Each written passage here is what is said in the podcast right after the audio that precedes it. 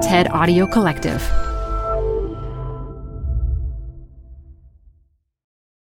Apple Card is the perfect cash back rewards credit card. You can earn up to 3% daily cash on every purchase every day. That's 3% on your favorite products at Apple, 2% on all other Apple Card with Apple Pay purchases, and 1% on anything you buy with your titanium Apple Card or virtual card number.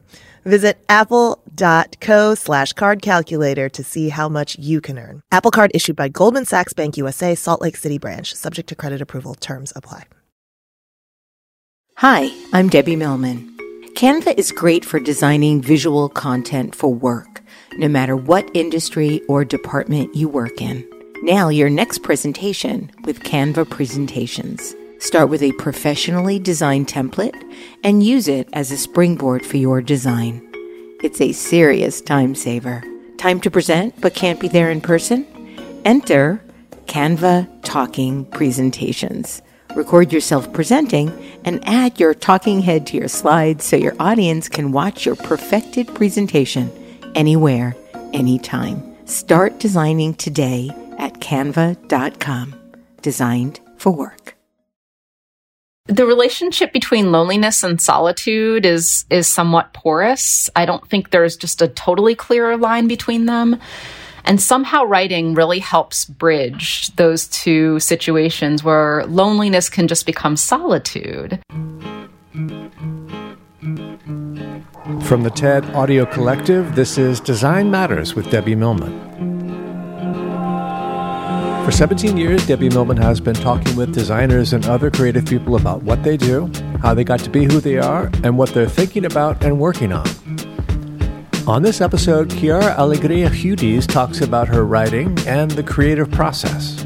I always feel most alive in the creative process, and I always feel the most dread when the work goes out into the world. Quiara Alegría Hudes is a Pulitzer Prize winning playwright. She's best known for writing the book for the Lin Manuel Miranda musical In the Heights. She also wrote the screenplay for the recently released movie version. She's just published a memoir titled My Broken Language, which tells the story of how a girl with a Jewish father and a Puerto Rican mother came to understand her place in the world. A quick note before we get to my interview with Quiara. I spoke to her on Zoom and recorded myself on my very fancy microphone. But my recording failed, so we had to use the Zoom backup. That will explain the poor audio on my end. Big sigh. Pandemic recordings, may they come to an end soon. In any case, my first question to Quiara was if it was true that she considers herself a voraciously slow reader. um, I, I characterized myself pretty well in that sentence. Yeah, I I underline. I take a lot of notes. I will spend a day reading and rereading a page. Um, and then when there's a book, I know I'm not alone in this. When there's a book I really love, I slow down, especially at the end, because I don't want it to end. You were born in Pennsylvania. And as I mentioned in the introduction, your mom is Puerto Rican and your dad is Jewish. Um, you've said that your mother first introduced you to the magic of words when your family lived on a horse farm outside of Philadelphia. How did she do that? You know, I was born in, in West Philly and from the time I was really a toddler until we moved out to the countryside, there's a lot going on in West Philly. There's a lot of music. There's a lot of kids to play with. There's a lot of ice cream trucks to hear and fantasize about. And all of a sudden, when I was five, we moved to the countryside and there were almost no distractions. And she would take me out to the hills in the uh, backyard, which was part of a farm. And she would just start to read to me her poems um, in Spanish and English. Um, some were in Lakota. Um, she would start to pray um, in various languages. And so, just by virtue of having more stillness, the words resonated in a whole new way out in, out in the farm. Your parents split up when you were very young. And you've written about how you remember crossing Girard Avenue, traveling north and going from an artsy neighborhood to true North Philly. And you've written about how it felt to be a five year old kid in a grocery store or a mall and to be treated with far more respect than your mother was. Um, people would think she was your nanny. How, how did you understand that and, and handle it? It's still upsetting to think about. Philly is a city of invisible walls but the fact that you can't see them doesn't mean you can't feel them. And I used to, I, I characterized it every time we would drive to see my abuela or my tias, crossing Girard Avenue, it felt like the air pressure changed. And in some ways, I think that segregation that happened in El Barrio in North Philly created a space of profound freedom of expression. People were really free to be themselves and create a very vital and vibrant culture that surrounded merengue and hip hop and rice and beans and open front doors and storytelling. And so I think it incubated a really marvelous wonderland of culture but I also think it led to such diminished services that were necessary in that neighborhood. And I could sense all those things. You know, I had so many experiences being lighter skinned because I'm mixed than the rest of the women in my family. Um, where I would just be treated more respectfully than my elders, which was quite shocking to me. It happened in an antique store, it happened in a grocery store, it happened in a healthcare clinic time and again. And my aunts, I remember one time, my titi Ginny, this memory is not in the book, but um, she actually like kind of used that to her advantage. She had a nurse who was a home care nurse who was being really profoundly disrespectful to her. And I was, this was in, she was in the living room. She just needed to get her walker adjusted. I was in the kitchen um, helping Abuela cook, and I could hear this woman really belittling her and speaking to her in an unacceptably condescending way. And so I went into the living room to try to do something about it. I was still a teenager, but I had started at college. And my aunt said, Oh, to this nurse, I want to introduce you to my niece who goes to Yale. And the woman's whole tune changed. And all of a sudden it was, how can I help you? You know, so even, even my Titi Ginny could leverage that to her advantage. But after that nurse left, I looked the Ginny in the eye and I said, you know, that that's so painful to hear you spoken to that way. You know, and she just smiled and shrugged it off and she said, you know, that's that woman was ignorant. That happens all the time. Yeah, I, I experience that a lot now too as a um, recently married um, person to a person of color. Um, I've witnessed far more discrimination than I ever imagined. Not not to me, but to my partner mm-hmm. as as a white person. It's it's quite astonishing to actually see it happening in real time. Yeah. And, and so unjust and it makes me so angry. And I, I have to call it out when it happens because I'm just so appalled by it. It's kind of like you know, if someone steps on you, it's like, okay, whatever. But if someone steps on someone you love, yep. It's really not cool. It's really not cool. My problem was as a child, and I go into this problem in the book. As a child, I didn't have the confidence or even the vocabulary to speak up. And so I would oftentimes stay silent.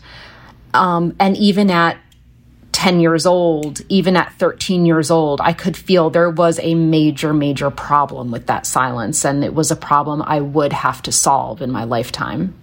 You talk about in the book how the women on your mom's side, you describe them as messy, derelict squalor, and your English dad was manicured Americana. And I'm wondering if you can elaborate a little bit on what you mean by that. Yeah, and to be clear though, the the language does say that. The implication of the language is that um, I'm really talking about the landscapes and the the physical grounds that they're on. Um, I lived with my mom in Philadelphia, um, but because there was like a joint custody situation, sometimes once a month, sometimes once every two months or something like that, I would take the train out to my dad's house, which was an hour outside of Philly in the suburbs. Um, and it was this like real exposure to the American dream, quote unquote. And then this whiplash sense of going back home to a place that didn't have like wastebaskets on the corner and, um, you know, where there was just a lot of blight in North Philly. And I think that going back and forth between those and seeing those profoundly stark divisions and just the architecture, the city services, the infrastructure, it was really disturbing. And I started getting really mad about that. Your mother is also, and I'm not sure if I'm pronouncing this exactly right, but she's a Lukumi priestess. Is that right? Yes, yes. And, and she shared stories with you about her journey as a spirit medium as you were growing up. And in, at the same time, you also felt that your father's sadness always seemed a little bit holy. And as mm. I hmm. was reading these descriptions of, of your parents, I couldn't help but feel that's an awful lot for a young girl to be holding at the same time and to figure out how to process. What did you make of, of the sort of juxtaposition of these two really different parents as you were growing up? My mother is, I, I refer to her in the book as a spiritual genius. She had a gift from the time she was five years old that she was basically like kind of walked with the spirit world in this material world. And I didn't have that gift. And so as she would tell me stories from her childhood and from her womanhood, about her relationship to the spirit world, the things she witnessed, the deaths she foresaw, some of which I was privy to. It was like amazing to me because I didn't have that gift. So, in some ways, it was like scary and I didn't understand. But in other ways, I just wanted more stories. Tell me more, tell me more because I wanted to know a world that she had access to. Um, and at times, her spiritual path she held very close to her chest and was very private about. But sometimes she'd crack the door and let me in and teach me things. And so when I saw cleansing ceremonies or purification baths happening in my living room, it was wondrous and it was a huge part of my cultural education. Um, i had also i also had family members that were catholic. I had family members who were pentecostal. But this was different. This was part of the afro-caribbean diaspora path that started in west africa. Um, so i had to learn about puerto rico's and the caribbean's um, cultural history too as i learned about my mother's spiritual gift. And it was it was one of the most profound gifts of my life to have that window into a world that I was welcome to, but that wasn't necessarily the place where I lived. Do you see it as sort of real life magic? Let me answer that with an anecdote. In a play I wrote called Water by the Spoonful, there's a ghost in the play.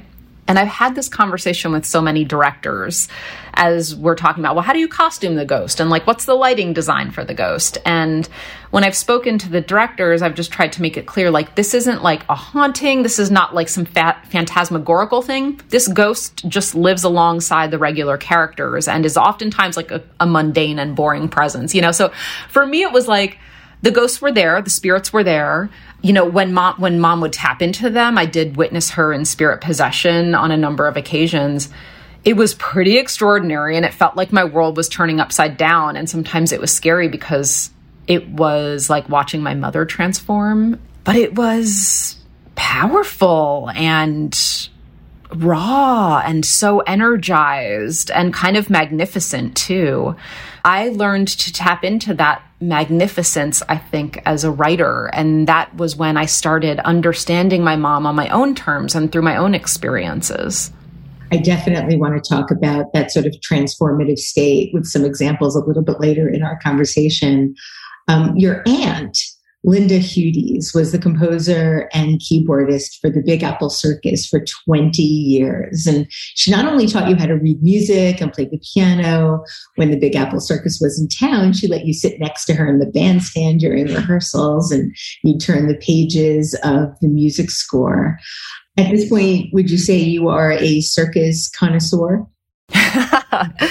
um, like probably a circus snob because I started with the best of the best. She was writing these incredible original rock and roll, like neo romantic scores for a beautiful, like what would now be called like artisanal, like one ring circus, basically.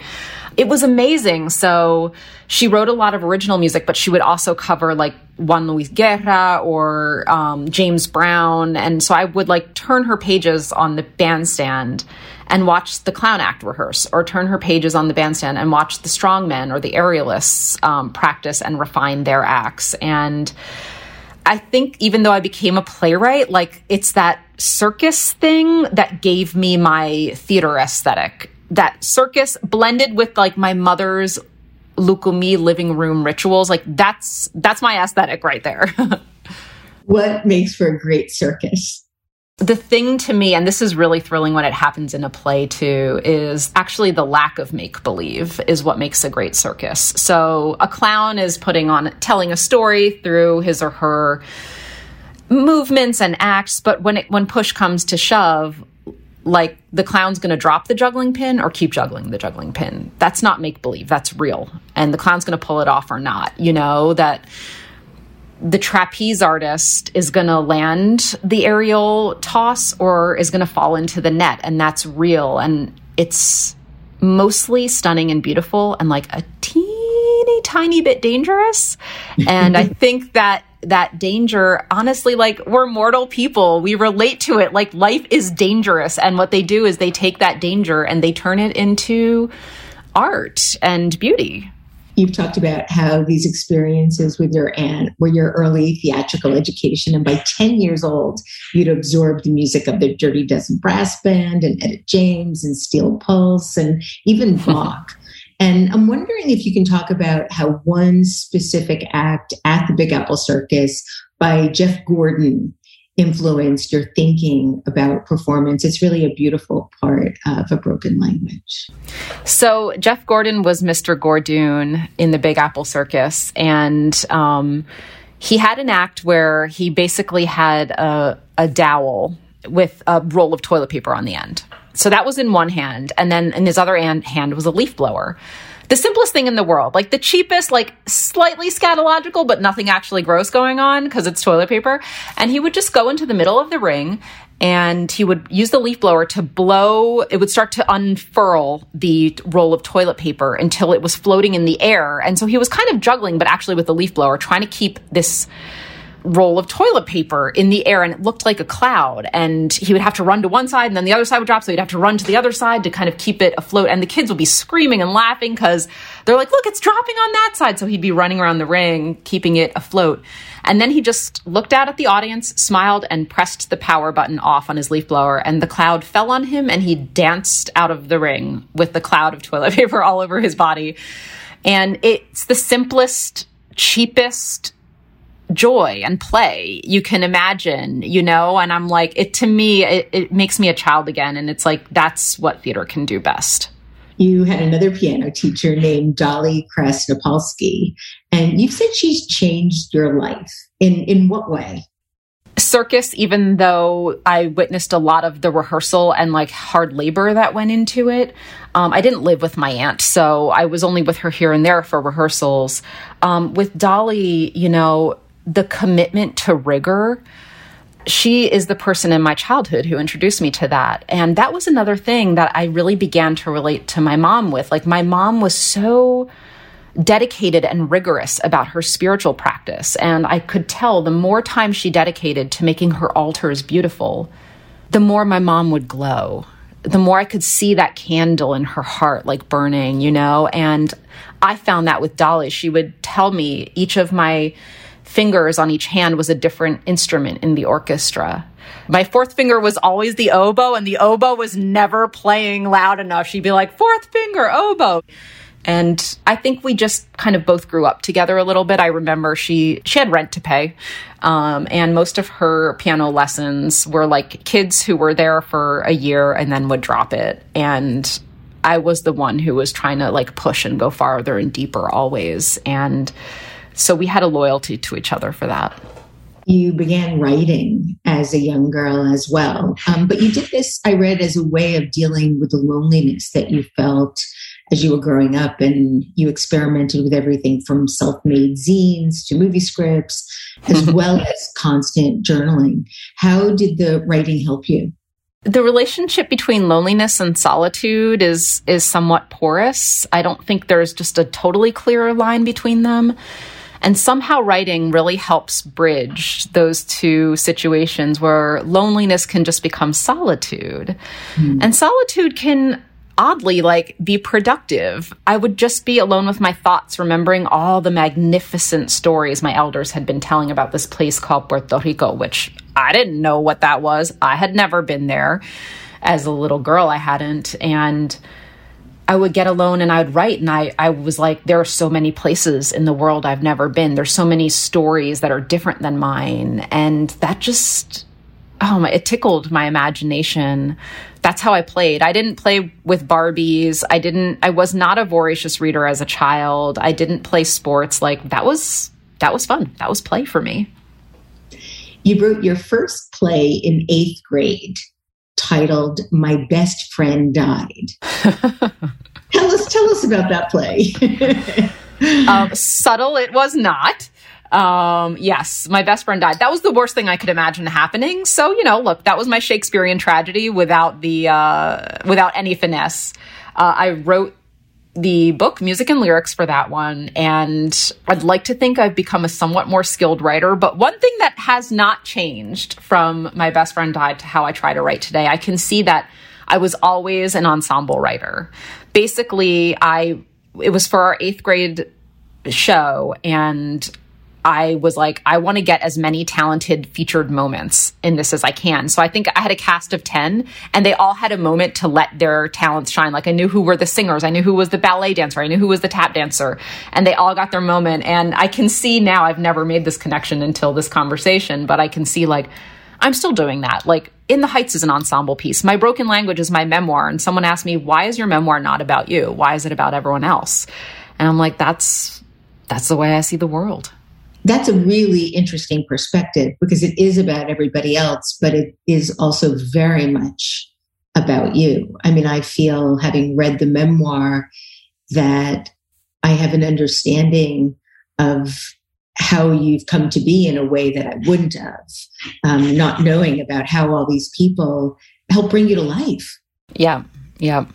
In 10th grade, you took a creative writing class where you had an assignment to write a 10 minute play and submit it to the Philadelphia Young Playwrights Festival. And you won. That meant that they produced your play. What was that like at that moment to have that sort of confirmation that you actually had talent? wow. Um, oh my gosh, I never thought of that as a confirmation that I had talent. I thought of that as a confirmation like it's worth telling stories. This it, this has value in the world. You know, maybe I put that talent part of it off to the side too much, but um, I was like, to me, these these two girls I wrote were real, even though they were imaginary. Like their spirits felt real to me, their stories felt real to me, and um, it was two girls who met across an alleyway. So their bedroom windows faced each other in Philly. Um, and it was about all the girl things. It was about like, am I good enough? Am I right? Am I wrong? Am I gross? You know, are we friends? Are we crushes? Are we lovers? Are we enemies? It was all of that stuff. And gosh, I, I wish I had, t- they sent me a letter feedback and I was so excited because it said, you know, you got accepted and we're going to produce your play and here's some thoughts we have about the play. And I wish I had taken that as, you know, you got talent, kid, but more I took it of like, hey, you exist. Like, honestly, I felt like it was just like someone telling me I existed, um, which was more than enough fuel to last me for a while. My high school, you were not only writing plays, you also wrote for the school literary magazine, for the weekly newspaper. You started a neo soul acoustic band called Solstice. Um, at this point in your life, what did you think you might want to do professionally? Oh, I music. I was going to be a musician. I was born to be a musician. I was studying to be a musician. Like, that's it. That was the path. I was not going to be a writer. It's funny looking back on it because I, I spent as many hours writing in my life as I spent playing music, but by virtue of the fact that I had two family members who were professional musicians, it honestly seemed like not only a really fun path, but quite a practical path. Like they had a steady income, they had really built a nice life for themselves. I knew no one who was a writer, and certainly no Latino writers. I had not read any. So I, I, couldn't fathom a life in writing. I mean, my mom had to be like, hello, girl, like, be a writer. She had to just honestly say those words for it to even click in my head. This now I'm fast forwarding to my mid 20s, but I just hadn't even had that thought. It's quite a simple, basic one, but she had to spell it out for me. Before you left for college, you disposed of all of your journals. And when I read that, I literally like my my heart stopped for a second. I understand you tried to burn the journals in your bathtub, but that didn't quite work out. So you gathered six years of journals in large hefty bags and threw them into a dumpster. Why? Yeah, it was. It's so. It's so. It makes me want to cry to think about it. Like, you know, I was a sad kid and I didn't want to remember that stuff and I didn't want to be that person anymore. And so I thought if you dispose of the memories then the then you're not that person anymore. I wanted to I guess wish away the parts of my life that I didn't understand or didn't have the the wherewithal to process. Is there anything that you wish you still had? um, all of it. no, no, I don't. I don't regret not having that material now. I, I'm okay with that. I I'm not an archivist at heart, um, but I guess I'm just sad for that 17 year old girl who couldn't really reconcile with her parents' separation and couldn't really reconcile with some of her cousins who you know, I'm saying she because she feels really distant from me now, but it's me. Like, um, you know, her her older cousins who she idolized, who passed away in their 20s, decades before their time should have come. Um, who lived a life of like really disturbing segregation between both sides of her family. I didn't like that stuff. Um, and, you know, I'd want to just go back in time and put my arm around that girl. Yeah. You mentioned that you attended Yale University. While you were there, you studied music composition and took up theater as an extracurricular activity, and you composed musicals based on the Yoruba pantheon that your mother had taught you. How was that work received at Yale? That was the first time I really started investigating my mom's spiritual path um, in terms of my own self education. So, my mom had started to educate me on um, on Lukumi in high school. But then I was all of a sudden on my own at Yale and I wanted to continue that path. And it was cool. So I wrote this one musical called Sweat of the River, Sweat of the Ocean, and it was an it was all Latino characters. And one of the fringe benefits of, of this was I got to meet a more robust community of Latino students. A lot of them were first generation college students like me.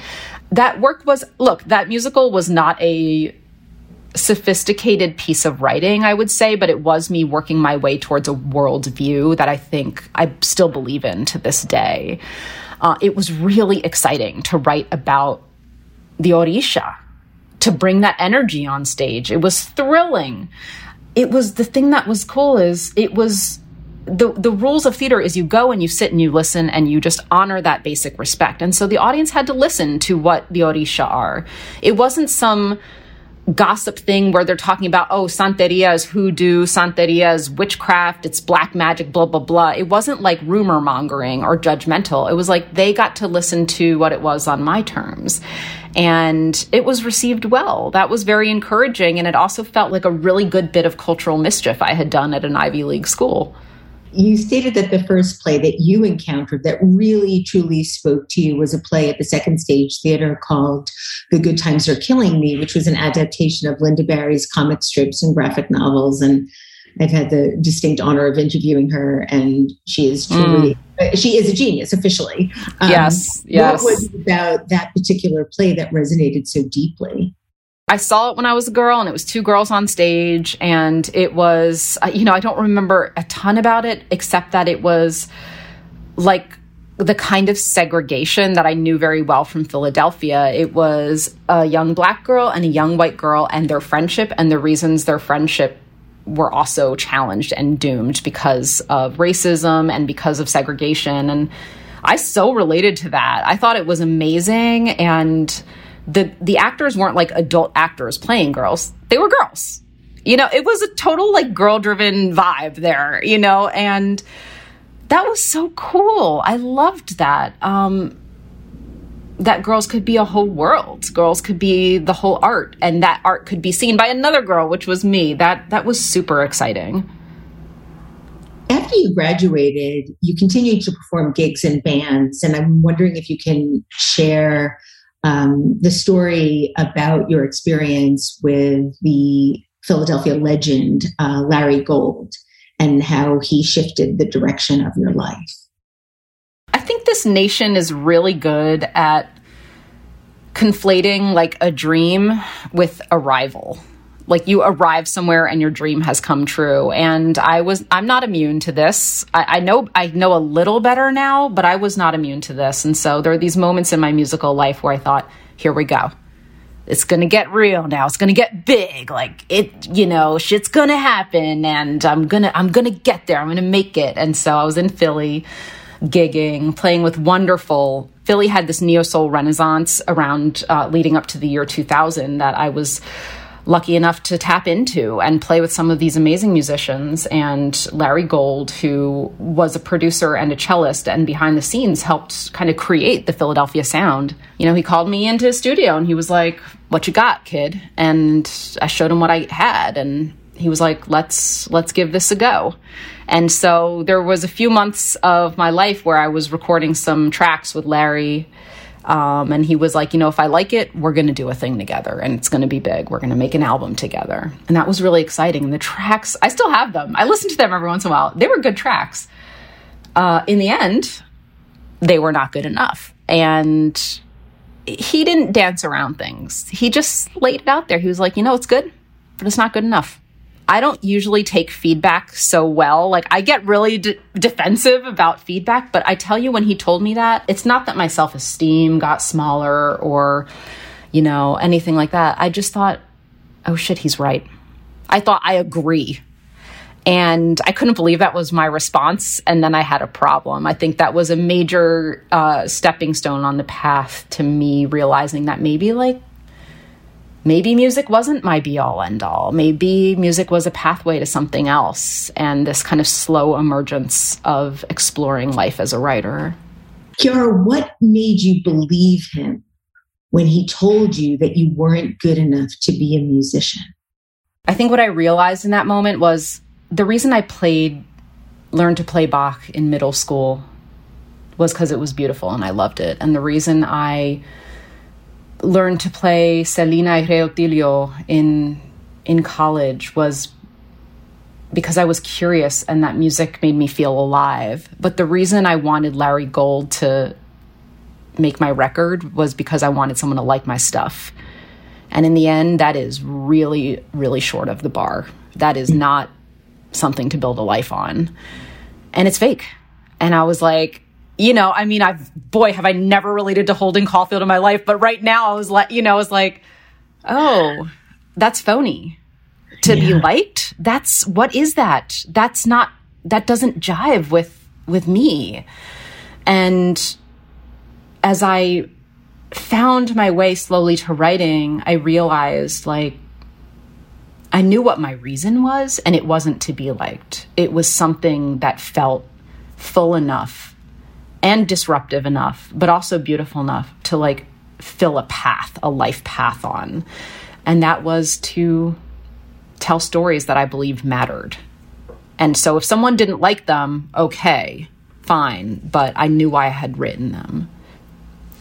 This is when you went to your mom, as you mentioned before, and she said, Why aren't you taking writing more seriously? Why don't you pursue it? What did you tell her when she asked you that? I I think I bumbled and blundered my way through a few insufficient sentences. I didn't have to say much. My mom has this vibe where she can kind of like Jedi focus me onto the thing. and I don't need to like respond with affirmation or with contradiction. Like she just knows it's happening inside me. A lot happens with me and my mom with few words. Um, she just gave me that little tap on on my back so that I had to keep going. Uh, you write this in your memoir after that experience music, my first love, my self indulgence, my life raft. It was in one breath no longer enough. Mom had pointed out the slow leak in my vessel. I had to jump ship. She then asked you to break a silence you had lived with all of your life. What was that silence? Um, it, that silence has to do with those invisible walls I was talking about earlier. There were a lot of silences. Um, the silence about HIV and AIDS, you know, that was huge in the community at the time, and it started to affect us before there was much medical information. Um, and so that silence was really piled on to confusion. Uh, there was silence around addiction. There was silence, honestly, around her faith and her spiritual path, because that was really, really vilified in my childhood all these silences when I just wanted to know why did my cousin die? You know, what happened to Tico? What happened to Bibi? Like gun violence, like all of these disappearances, all of this silence. Um, but I also knew the flip side of the coin was that these painful stories also cohabitated with some of the most magnificent stories I'd ever heard in my life about resilience, about uh, migration, about rebellion. Uh, you know, the generations of women in my family in Puerto Rico and here had done amazing things and had advanced their community in really profound and also very humble ways. And so I knew those silences were accompanied by magnificence. And I think that's what made me want to tell them because I trusted the magnificence to hold and surround and give a soft landing to some of the more painful stuff. You know, even even the poverty in the neighborhood is painful. Like even the depression was painful. Like depression was everywhere in El Barrio and no one went to therapy. You know, like, what are you talking? No, there's no, this was before there was a Calm app. This was before, no, none of that. There was not self care. Like that didn't exist. Self care was caring for your neighbor, actually. That's the closest you got to caring for yourself. There, yeah, the silences went up and down and sideways and diagonally. Hi, I'm Debbie Millman. Canva is great for designing visual content for work no matter what industry or department you work in. Now, your next presentation with Canva Presentations. Start with a professionally designed template and use it as a springboard for your design. It's a serious time saver. Time to present but can't be there in person? Enter Canva Talking Presentations. Record yourself presenting and add your talking head to your slides so your audience can watch your perfected presentation anywhere, anytime. Start designing today at canva.com. Designed for work. Hey y'all, it's Elise. I have another podcast to tell you about. It's called In the Making. It's an original podcast brought to you by Adobe Express. It's the all in one content creation app included in your Creative Cloud membership. In the Making takes an honest look at the challenges and rewards of being part of the creator economy. The series kicks off with Puno, who is a creative director and educator. On the show, host Teresa Au explores how you can use the principles of design to create a career you love. Puno did it. Puno is a web designer and content creator and the founder of an online education platform called I Love Creatives. And on the show, Puno shares her journey from working on the Call of Duty video game to building both a design studio and a trade school for digital design. Puno has practical advice for taking a thoughtful and iterative approach to career building. Most importantly, this show is actionable. It's about how you can take your own next step in the creative world and into the creator economy. It'll help you discover creative, intriguing people who are making a living, and it'll probably inspire you no matter what you do. I know it certainly did for me. Search for In the Making in your podcast player. My thanks to In the Making and Adobe Express for their support. You decided to go back to school to get your MFA and chose Brown University primarily because of the playwright Paula Vogel. And you write how one of the first things she taught you was to dispel of your notion that you must be loyal to English. How did she do that? And what did that mean exactly? Having come off of the Philadelphia public school system, which had taught me um, the, you know, the kind of Western literary canon, and then gone to an Ivy League school where I kept taking literature classes that was, again, really steeped in the Western literary canon. Half of my family spoke Spanish, and that was not part of any canon that I encountered, you know, unless I sought it out. And again, it, Paula just kind of pointed out the obvious, um, just like my mom had pointed out the obvious when she was like, Why are you not writing? You know, Paula was just like, You need to notice something. Screw English you know how to speak it. Do what you want with it. It's yours. There's not, you know, you don't have to follow anyone's rules. Screw English and use your language. And in particular, I had a lot of shame and confusion surrounding the fact that my Spanish was not as good as my mom's, you know, and so my Spanish felt insufficient. And I expressed that to her. I said, you know, English doesn't have all the words, it doesn't have all the vocabulary to, to express who I am, to express what God means, to express what music means. But Span- my Spanish is messed up, uh, you know, and she was like, she's so, she's such, she's such like a garden gnome. Like, she's such like a happy, positive little spirit. And she just looked me in the eye with this, with her little sparkle. And she was like, write your broken Spanish. I was mm. like, "No, Paula, that's not how it goes. That's that's the thing I'm supposed to be most ashamed of." She was like, "Not anymore, not here. Free yourself of that shame." And all I needed was permission. I, I went to town. Let me tell you, I was like experimenting with ways to break English, break Spanish, mix it up, toss it, you know, dice it, splice it, you know, pack it in. It led to real experimentation and play. And I fell in love with language all over again. I fell in love with the ways that I could confuse people, the ways I could surprise people. And the thing that's fun is everyone has language. So they're used to it. And then when you show them something that they didn't know language could do, they're like, oh, oh boy, I was so used to this thing and now it sounds different, you know? And yeah, that permission, that permission to be broken, that's all I needed. Can you talk about the list your identities you did? It was an exercise you did in the class with Holly Hughes and what happened when you did it. Yeah. She came in. I was already, I already revered her um, because she was one of the like really rebellious downtown New York theater artists who um, got the the Senate all riled up, and then the NEA stopped funding individual artists and I was really interested in this in high school and I looked into it and I had done a history report on Holly Hughes and I was like she's this really cool lesbian performance artist and you know and and then all of a sudden she walks into the Brown University seminar room and she's like the guest artist for the semester. I was like, "Oh my gosh, I am meeting my idol and she looks really different in person than on microfiche. This is super cool."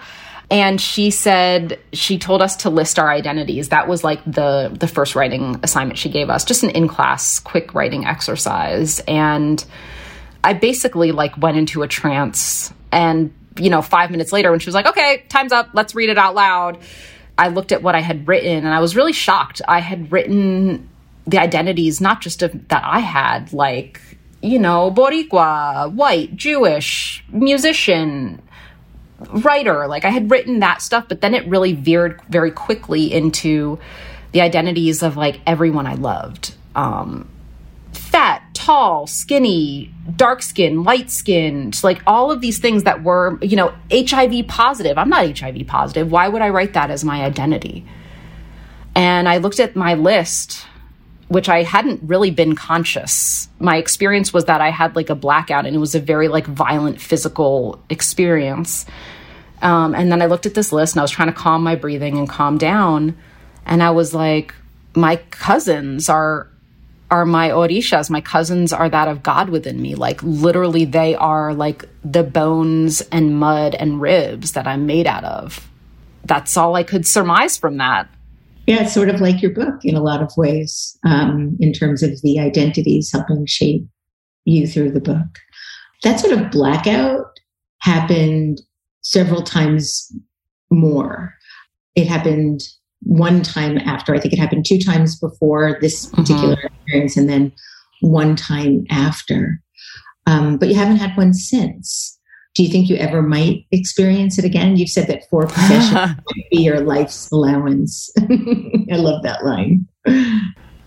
I think that last one, all of those times, you know, I debated using the word possession because that does have a very specific and almost technical meaning in in Lukumi practice. Um, I debated the word trance. You know, I, I, looked into a lot of different words and I kind of came back to possession um, because I, I did feel that something else took over my body and spoke itself through me, which is what I had witnessed in other spirit possessions. All four of those times were like storytelling moments or writing moments in my life. And the last time, you know, this is why the book ended with this last one. The last time I, I I wrote the thing. I think I was so quiet all my life. I was the girl that wanted to like be sad in my journal and then throw away the journal so that it didn't exist and that sadness didn't exist and my grief didn't exist. And the last writing possession was when I was writing this play and and I I literally just named the shame and I named the ugliness and I wasn't ashamed of it. You know, in the play the line is I am a whore, you know, which out of context is kind of neither here nor there, but it was a reclamation. It was this um, young hero who was, you know, saying, I am a whore. And um, I wasn't ashamed of it and I let it be ugly and I let it be loved. And that was a breakthrough for me. The rest of my life happened after that. And so I don't know that there's another possession to be had because that, you know, then I, then I think I became me. You began writing the first play in your Eliot trilogy while finishing your MFA at Brown. And the play traced the legacy of war through three generations of a Puerto Rican family and was set to the contrapuntal structure of a Bach fugue. Um, what was the reaction to that combination, that particular combination? Eliot, a Soldier's Fugue felt like, in some ways, the play where I, I really kind of not discovered my voice, but discovered how to start crafting my voice. And it was my first play to be done in New York. And I put together things that don't aren't always put together, like Puerto Rican uh, men in the United States Marines and Johann Sebastian Bach's Well Tempered Clavier. You know, usually those two things aren't smushed together, but for me, there was a real logic there, and I was so excited about about the counterpoint and the harmony in in those two themes bouncing off each other. And I think some people, I mean, I, I still saved my rejection letter from Playwrights Horizons that was like, yeah, this isn't a play. I was like, what? Yes, it is. Yes, it is a play. But I also, you know, it did end up getting produced and in, in a very small theater with 75 metal folding chairs, some of which were very rusty. And like a handful of people saw it and I, I, think really did connect with it very deeply. At that time, um, our troops were still coming back from Iraq, and enough of them had come back that we as a nation, so this was like 2007, really started to see what they were coming back with and how this was going to affect our entire nation. You know, the the kinds of trauma they had experienced, the kind of grief and anger that were trapped in their cells. And so, actually, you know, Bach aside, you know, Puerto Rican Marines aside, the thing that happened at that moment with the audience was parents weeping for their children. Um, and I, I, started to realize that, you know, one thing a play can be is a safe place for an audience to feel and discuss things that that everyday civilian life doesn't really give them the opportunity to. In between the first two plays of the Eliot trilogy, you wrote the book for Lin Manuel Miranda's musical In the Heights.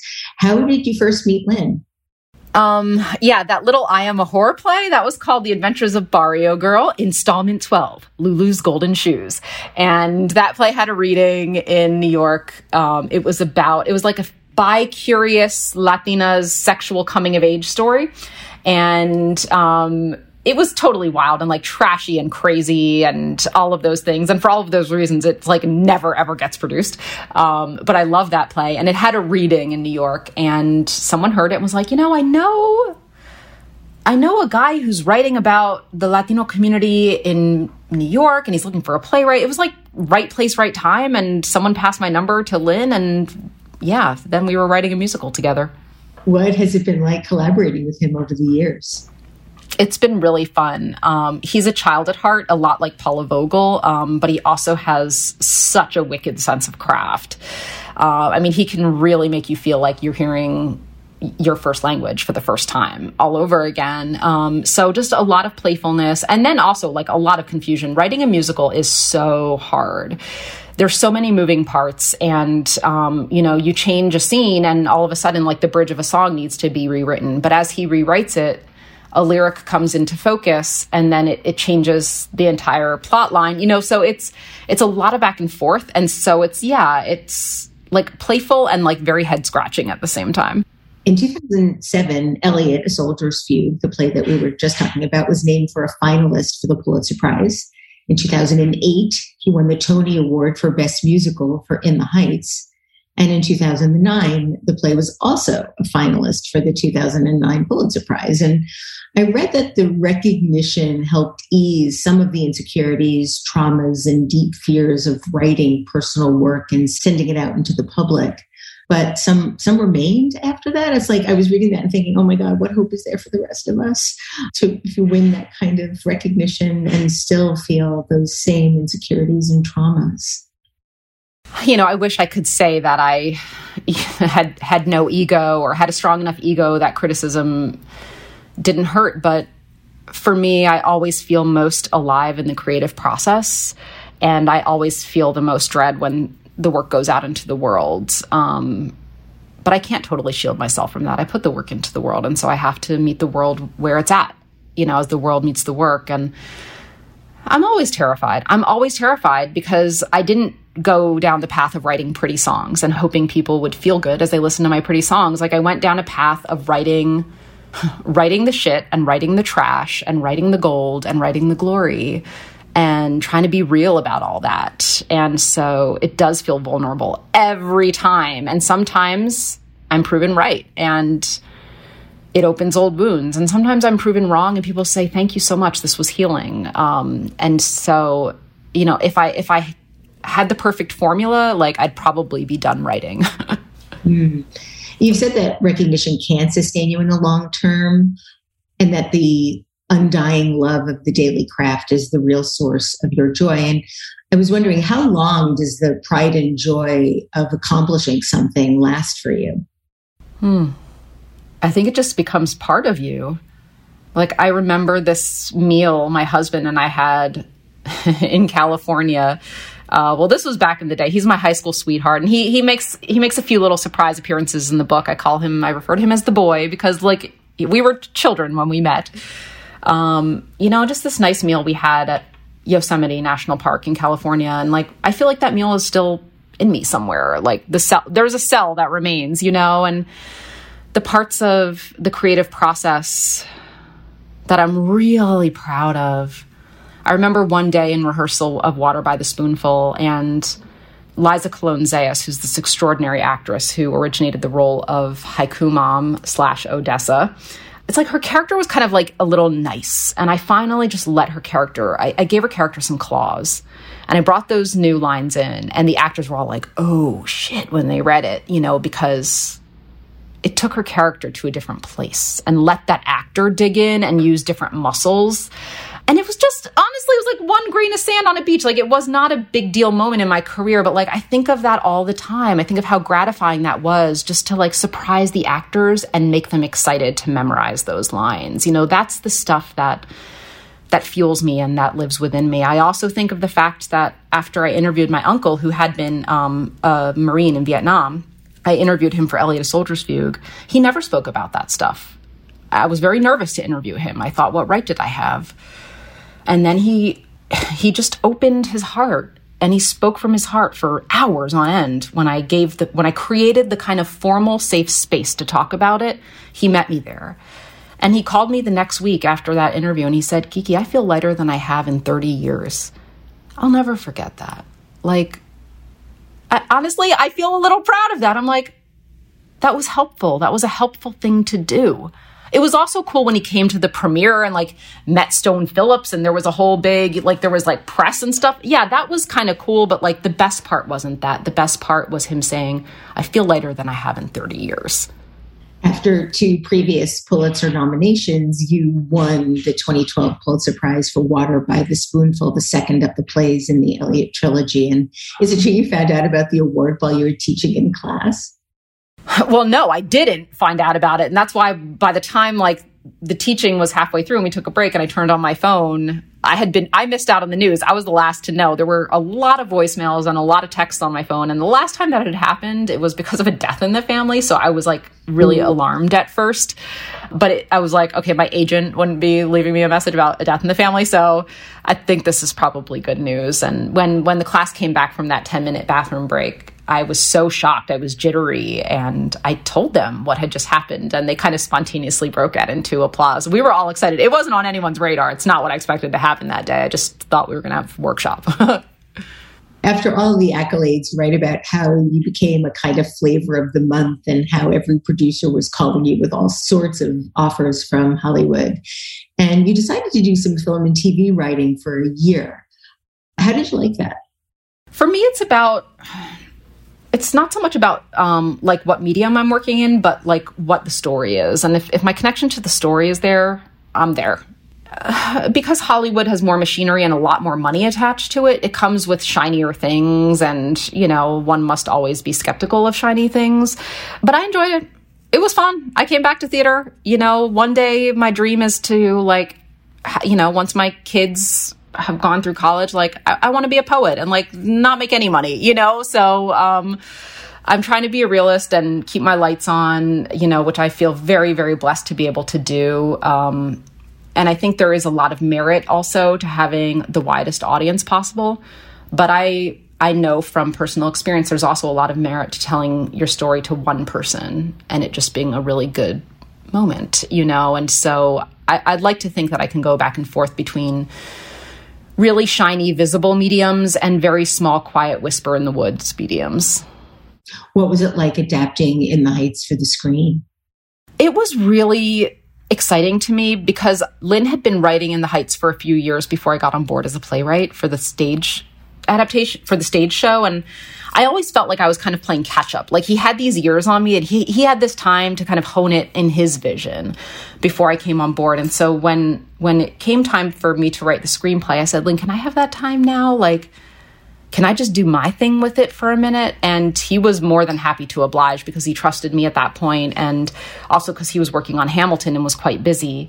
And so I feel like I got my time and I got to sink my teeth into some things that felt really personal to me, especially with like beefing up the the women, the female characters. I, I made the screenplay to be about a male storyteller, which is Usnavi, but he's telling the story of the women on his block, and I, I wanted to really bring that more to the surface. One of my favorite uh, plays that you've written is "Miss You Like Hell," the play that you wrote Thank with you. musician Erin McKeown. I saw it at the Public Theater, and just I just wept. I actually went with my my dear friend Terry Teachout, who is the theater critic for the Wall Street Journal. And, you know, he's a tough guy. And we're sitting next to each other. And at one point, he just wept hmm. like baby. He was just sobbing. And it just made me realize the sort of connective power of theater by sharing sort of these emotions without having to say anything, by just listening and participating by the sheer virtue of being there. Um, I loved that play, but I read Thank that you. after after the play, you called your theater agent and asked him to cancel your productions and commissions for the next two years. What made you decide to do that? I wish I could say that I've got like some amazing armor that's foolproof, but I don't. And and theater is hard and theater takes a toll. Um, one of the things that I still haven't figured out a solution to is that the theaters that kind of pay me the most and that I can really support my life off of, they have a largely white audience. And I have mostly been writing for brown characters, Latino characters, and that chips away bit by bit. After 15 years of primarily white audiences watching my primarily brown characters, I started to feel like confused and just hurt. And, um, you know, hearing of course, sometimes the, the loudest and most ignorant voice in the room is the one that you hear. And I had heard 15 years worth of that stuff, and it was hard.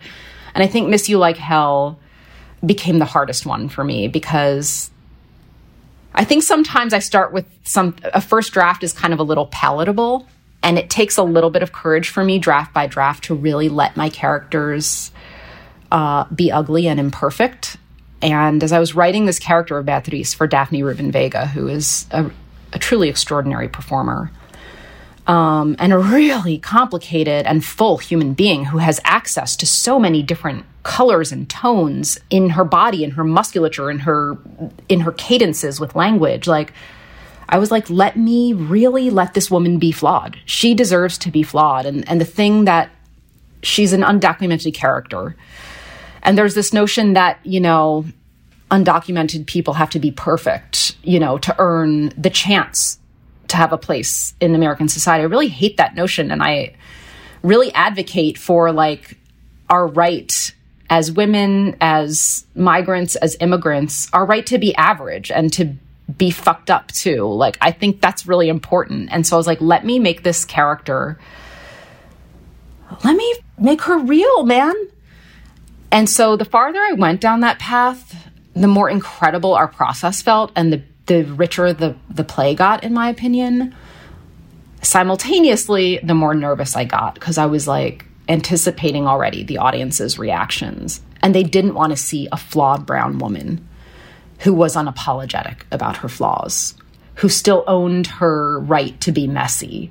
I knew that wouldn't sit well with a lot of audiences and i started to anticipate that and I got really in my head about it. And so that's when I knew. I mean, I was like, I couldn't even eat. I was like having panic attacks. And, and that's when I knew like I needed a break and I needed to explore some other avenues where it wouldn't be a lot of wealthy white people just gazing at, you know, a complicated brown character and actor. And so that, that was the impulse to write a book because I was like, it, with a book, people can have their own private interaction and relationship back and forth with my characters. You know, my characters are not like put on display in the same way, and there's no quote unquote like performing of ethnicity or performing of of race. Um, so I was ready for a break, but I wasn't quitting theater altogether. I just needed a little break. You've written how, in many ways, your interests as a writer don't match the U.S. theatrical landscape, and that many characters in plays could not afford to see your plays. And if they were mm. given a comp ticket, they'd feel out of place in that lobby. Now that theater has sort of paused and the world has shifted ever so slightly, do you have hopes that possibly post COVID theater could change these dynamics or force these dynamics to change a bit? Um, I have a lot of hope that the artists will keep pushing and push really hard. And, you know, I've seen this happen in the world of sports a little bit where athletes have really started to push harder and so hard against rules that it creates some upset in the field. I'm thinking about Naomi Osaka and that sort of stuff that's happened recently where she's really saying, like, you know, look, I understand there's a whole commercial machinery happening here, and I love this sport that I participate in, but I'm really central to it and I have to be well. And that's the bottom line, too. And we have to come up with the solution. And you know, she's not alone. She's not the only athlete going through that. And so I see something similar happening in theater where the artists are pushing back. Artists have very little power in theater, like because Holly Hughes, you know, wrote about being a lesbian and the NEA defunded individual artists, what the result of that is that arts institutions, which now exclusively get the funding federally, got this outsized power in an artistic field. And so it's an artistic field run by institutions. That's a real imbalance. You know, the institutions right now are, remain more powerful than the artists, but I, I can start to feel a pushback and the artist being like, no, then I won't work there. Screw it you know, and finding other ways to to draw audiences. And and I think once we get the institutions on their toes a little bit, where to the point where they feel like actually threatened for, of their stability, that's when I think good stuff can happen. So I, you know, I'm hoping for a renaissance of like healthy, good competition between individual artists and these institutions that have maybe gotten a little bit big for their britches. I hope so, Quiara. I really do. I do too. The last thing I want to talk to you about is a piece you wrote for New York Magazine last year about Corey Menafee, a dining hall worker at Yale who became an unwitting activist by smashing a stained glass window that romanticized slavery. Can you talk a little bit more about that story and how you first heard about it? My husband sent me a link. My husband's a public defender, and he sent me a link and it said this is this is your next play you better go to new haven tomorrow and so i, I read this reporting piece about that a dining hall employee at yale had smashed the stained glass window showing you know kind of content and pastoral scenes of women slave women with bales of cotton on their head baskets full of cotton on their head well he had smashed it and his first court appearance was the next day and i would just i just went up to new haven um, I remember being at Yale and feeling so divided as a student between gratitude for the incredible cultural riches of that place. They really nourished me, they really broadened my horizons. And this sense that, like, Yale would not think kindly upon a lot of my cousins if they just walked into those spaces. You know, that was a divide I could never quite come to terms with and reading Corey Menafee's story, somehow that resonated with me. I didn't know why he had smashed it. That wasn't clear, but I was like, okay, come on now. Let's let me go check this out. So I went up and I saw his um, his court appearance, and then I reached out to him, and you know, I was like, I- would love to hear your story about why. And the thing that that's interesting about Corey is he's he claims he claims that he is is not a radical person and and not doesn't have the heart of an activist and and hadn't even he has vision problems. So he hadn't ever even noticed these stained glass before because they're quite small and during reunion weekend a black alum came with his daughter and said can i just show my daughter? The, the dining hall was already closed. Corey was mopping up along with the other employees. They were cl- closing up for reunion weekend. And the guy was knocking the door saying please just let me in. I don't want to eat anything. I just want to show my daughter the the stained glass I had to sit beneath and eat my salads at, you know, and so then that alum started pointing it out to all the dining hall employees and Corey had never noticed it before. And I think there was a before and after for him. Once he noticed it he didn't like that image. It just felt wrong to him. And a week later he smashed it out with the broom handle. And I was like come on Corey here we go. Like that was shocking. We, they had been trying to rename Cal- Calhoun College since Henry Louis Gates, uh, before him, had been students there. All of a sudden, six months later, Calhoun College is renamed. You know, Corey Menafee was never, ever mentioned officially as part of that important change at Yale. But let's be real, that act is what tipped the scales. And are you expanding the article into a play as your initially suggested?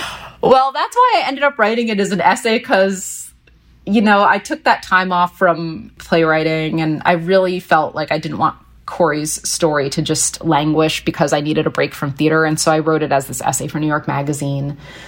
I, I hope I'm still finding my way back to the stage, and I, I, really hope I can write it. He's he's a tremendous, tremendous individual, and with a with a fascinating story and a really cool personality, and um, a new a new grandfather, and his life has some really interesting chapters. So so to to be determined.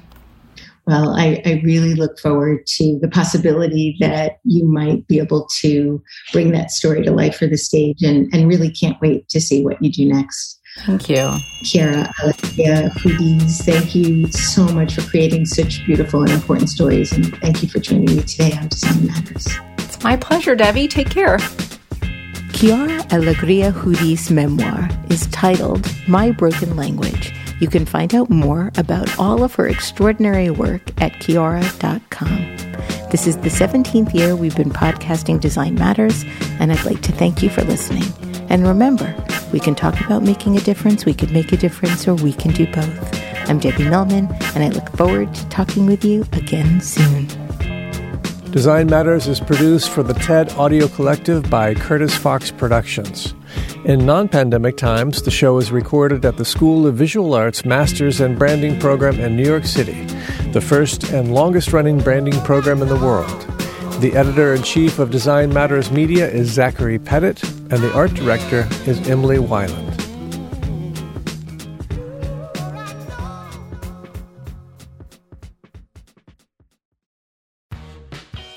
You're growing a business, and you can't afford to slow down. If anything, you could probably use a few more hours in the day. That's why the most successful growing businesses are working together in Slack. Slack is where work happens, with all your people, data, and information in one AI powered place. Start a call instantly in huddles and ditch cumbersome calendar invites. Or build an automation with Workflow Builder to take routine tasks off your plate, no coding required. Grow your business in Slack. Visit slack.com to get started.